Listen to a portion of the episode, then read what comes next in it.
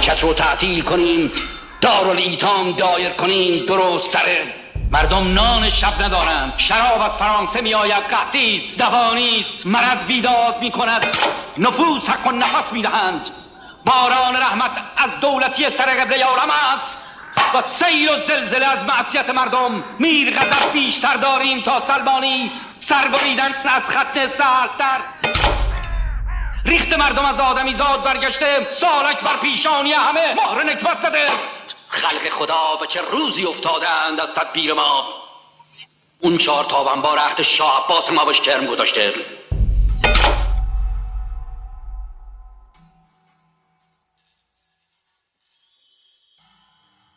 رادیو خاک.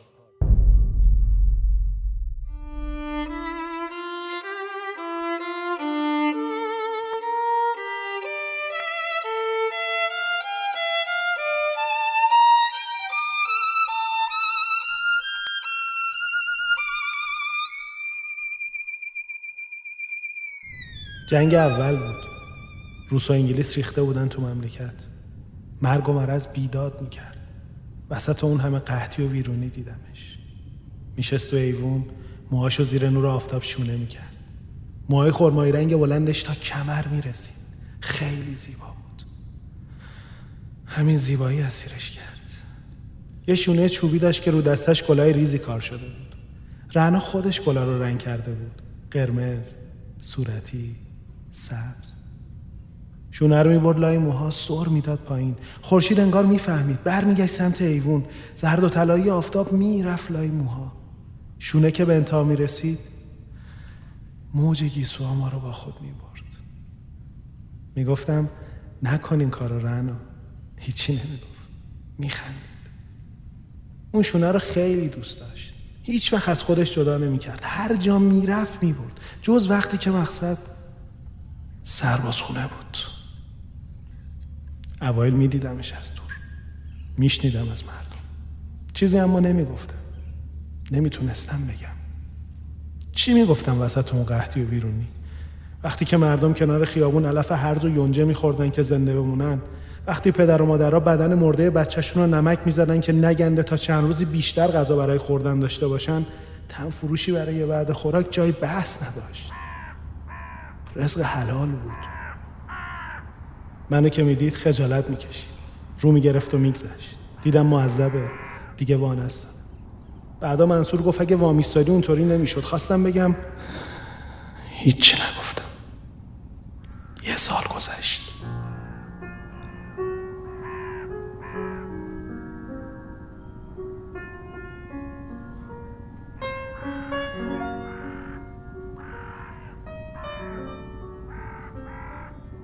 آذر بود. ماه آخر پاییز. قزاقا داشتن از ایران می‌رفتن. جمعیت نصف شده. جنازه های بو گرفته همه جا دیده می‌شد. زنده ها خوشحال بودن. می‌گفتن قحطی تموم میشه. بهش گفتم بولشویکا انقلاب کردن. روسا باید برن. نمیمونن. جنگ تمومه. رهنا اما باور نکرد. منصور می‌گفت نخواست باور کنه. با اولین دسته سربازا رفت. بی خدافزی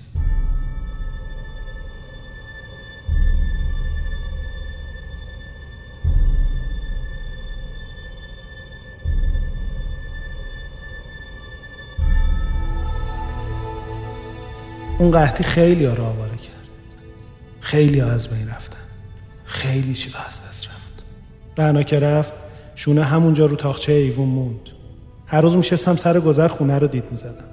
نور آفتاب که میافتاد رو دیوار چشما رو میبستم و می‌رفتم تو خواب و خیال. یه روز ویلیام داشت از اونجا رد می‌شد داد زد هی hey, ینایت خیال خوبی ها درمان بدی ها نیست. تو دلم گفتم آره می‌دونم. صد چندان میافزاید خیلی گذشت. خیلی بار آفتاب افتاد رو دیوار ایوون و غروب کرد. اما من منتظر بودم که برگرده. که وقتی برگشت چی باید بگم؟ تو نگاه اول زول بزنم به چشمای قهوه‌ای روشنش رو چی بگم؟ وقتی بعد 20 سال برگشت از دور دیدمش که داره میاد. گیساش سفید شده بود. چش تو چش شدیم. قهوه روشنش روشنتر شده بود تو نور آفتاب. چشمو می‌زد. خواستم بگم لاکردار. الان چه فایده؟ حالا که این چشا دیگه سو نداره حالا که حیف شدیم هیچی نگفتم. نشد که بگم. خیره شدم به چشاش. پیر شده بود. پیر شده بودیم. منو زد کنار پله ها رو رفت بالا. رسید به ایوون شونه رو برداشت. آروم پله ها رو اومد پایین. در رو که باز کرد پشت در بودم. واسانم جلوش گفتم حالا بعد 20 سال اومدی که چی؟ گفت اومدم شونه رو ببرم. بعد راشو کشید و رفت.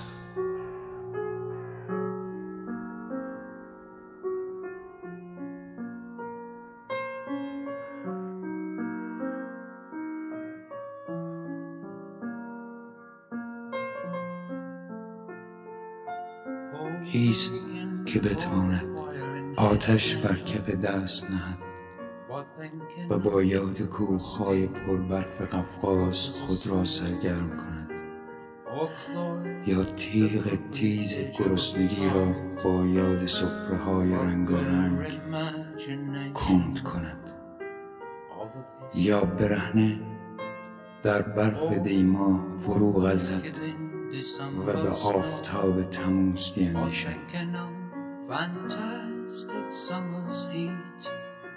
نه هیچ کس هیچ کس چنین خطری را به چنان خاطره ای تاب نیاورد. از آنکه خیال خوبی ها درمان بدی ها نیست بلکه صد چندان بر زشتی آنها می افزاید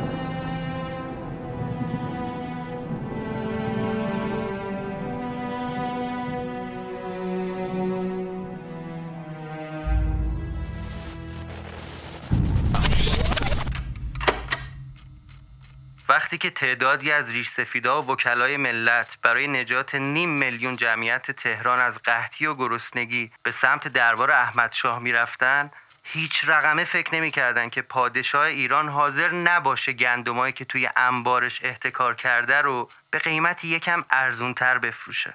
تو جلسه آخر ارباب کیخسرو و مصطفی الممالک با احمد شاه بر سر خرید گندم گفتگو کردند. شاه جوون حاضر نبود حتی یک قرون تخفیف بده ارباب کیخسرو رو می‌کنه به شاه و میگه اعلی حضرت اون روزی که تازه به سن قانونی رسیده بودی و برای ادای سوگند به مجلس تشریف آوردی و خاطرت هست حتما باید یادت باشه که همون موقع که در پیشگاه ملت خدا رو گواه گرفتی که تا همیشه حافظ جان و مال و حقوق و آسایش ملت ایران باشی؟ پیشونی مبارک قدری عرق کرده بود و مجبور شدی دستمالی از جیب در بیاری و پیشونی تو پاک کنی. قربان شما یادتون رفت اون دستمال مبارک رو ببرید ولی ما اون دستمال شاهانه رو توی مجلس به یاد اون روز تاریخی نگه داشتیم. اعلی حضرت آیا مفهوم اون سوگند اینه که مردم تهران از گرسنگی توی خیابونا بیفتن و بمیرن در حالی که انبارای شما پر از آزوقه باشه؟ شاه یکم سکوت کرد و بعد برای آخرین بار قیمت مد نظرش رو اعلام کرد.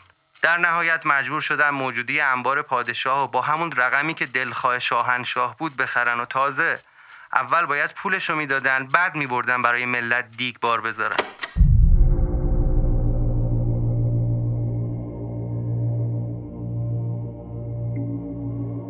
چیزی که شنیدید قسمتی از یادداشت‌های علم و دوله طبیب ویژه دربار احمدشاه درسته باورش سخته ولی اوضاع پایتخت ایران وسط جنگ اول جهانی همینی بود که شنیدید.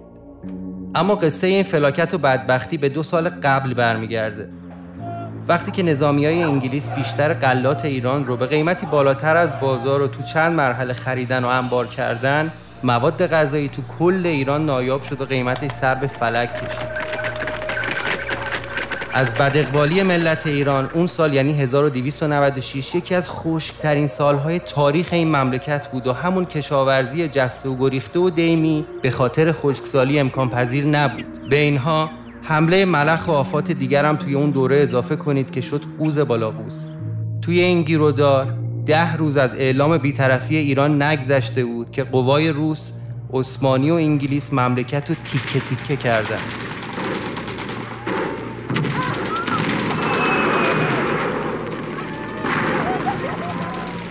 شاید به یک ماه نرسید که بحران غذایی در ایران به فاجعه انسانی و به قول محمد قلی مجد نسل کشی بدل شد. اما مشکل ملت ایران فقط قحطی نبود بلکه تو شهرها و روستاهای کشور وبا و حسبه و جزام و آنفولانزا بیداد می‌کرد. مردم هم دوا درمونی در دسترسشون نبود چون دولت مرکزی عملا سقوط کرده بود. روسا از شمال تا اصفهان عثمانیا از غرب تا عراق و انگلیسا تا شیراز پیشروی کرده بود. تقریبا 80 درصد تمام خاک ایران اشغال شده بود. ولی مسئله این بود که کشور به دست یک نیروی بیگانه اداره نمی‌شد. هر کدوم از این نظامی ها هر کاری که دلشون می‌خواد می‌کردن و پس میشه تصور کرد که اجنبی ها تو شهرها و روستاها چه ها که نکردن و چه بر سر مردا و زنای این سرزمین نیوردن. تو همین روزایی که به روایت احمد کسروی و محمد قلی مجد و میروشنیگوف و بقیه مورخین تو بعضی از شهرهای ایران مردم بعد از خوردن گاو و گوسفند و اسب و سگ و گربه و موش و کلاق و علف و یونجه رو به آدمخواری آورده بودن و جنازه های عزیزانشون رو نمک می‌زدن که نگنده آقای احمد به اصطلاح شاه ایران حاضر نبود گندمایی که احتکار کرده بود و ارزون تر بفروشه. نهایتا تو اون دو سال اشغال ایران نزدیک به چهار میلیون نفر از جمعیت این کشور تلف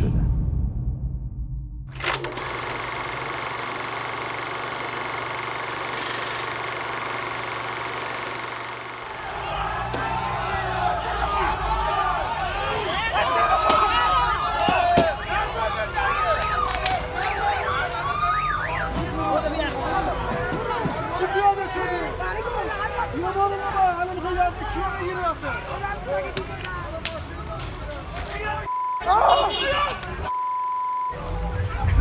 بیسنگ آبان 98 همه اومدن بیرون. دم همگی گرد منم پسر کسی هستم. منم پسر کسی هستم. می‌دونی؟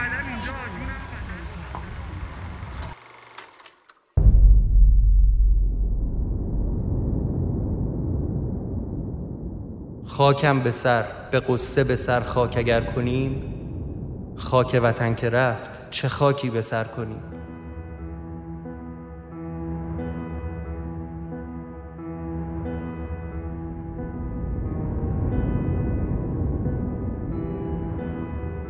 این اپیزود اول رادیو خاک بود که بعد از حوادث آبان 98 و در انتهای پاییز ضبط شد.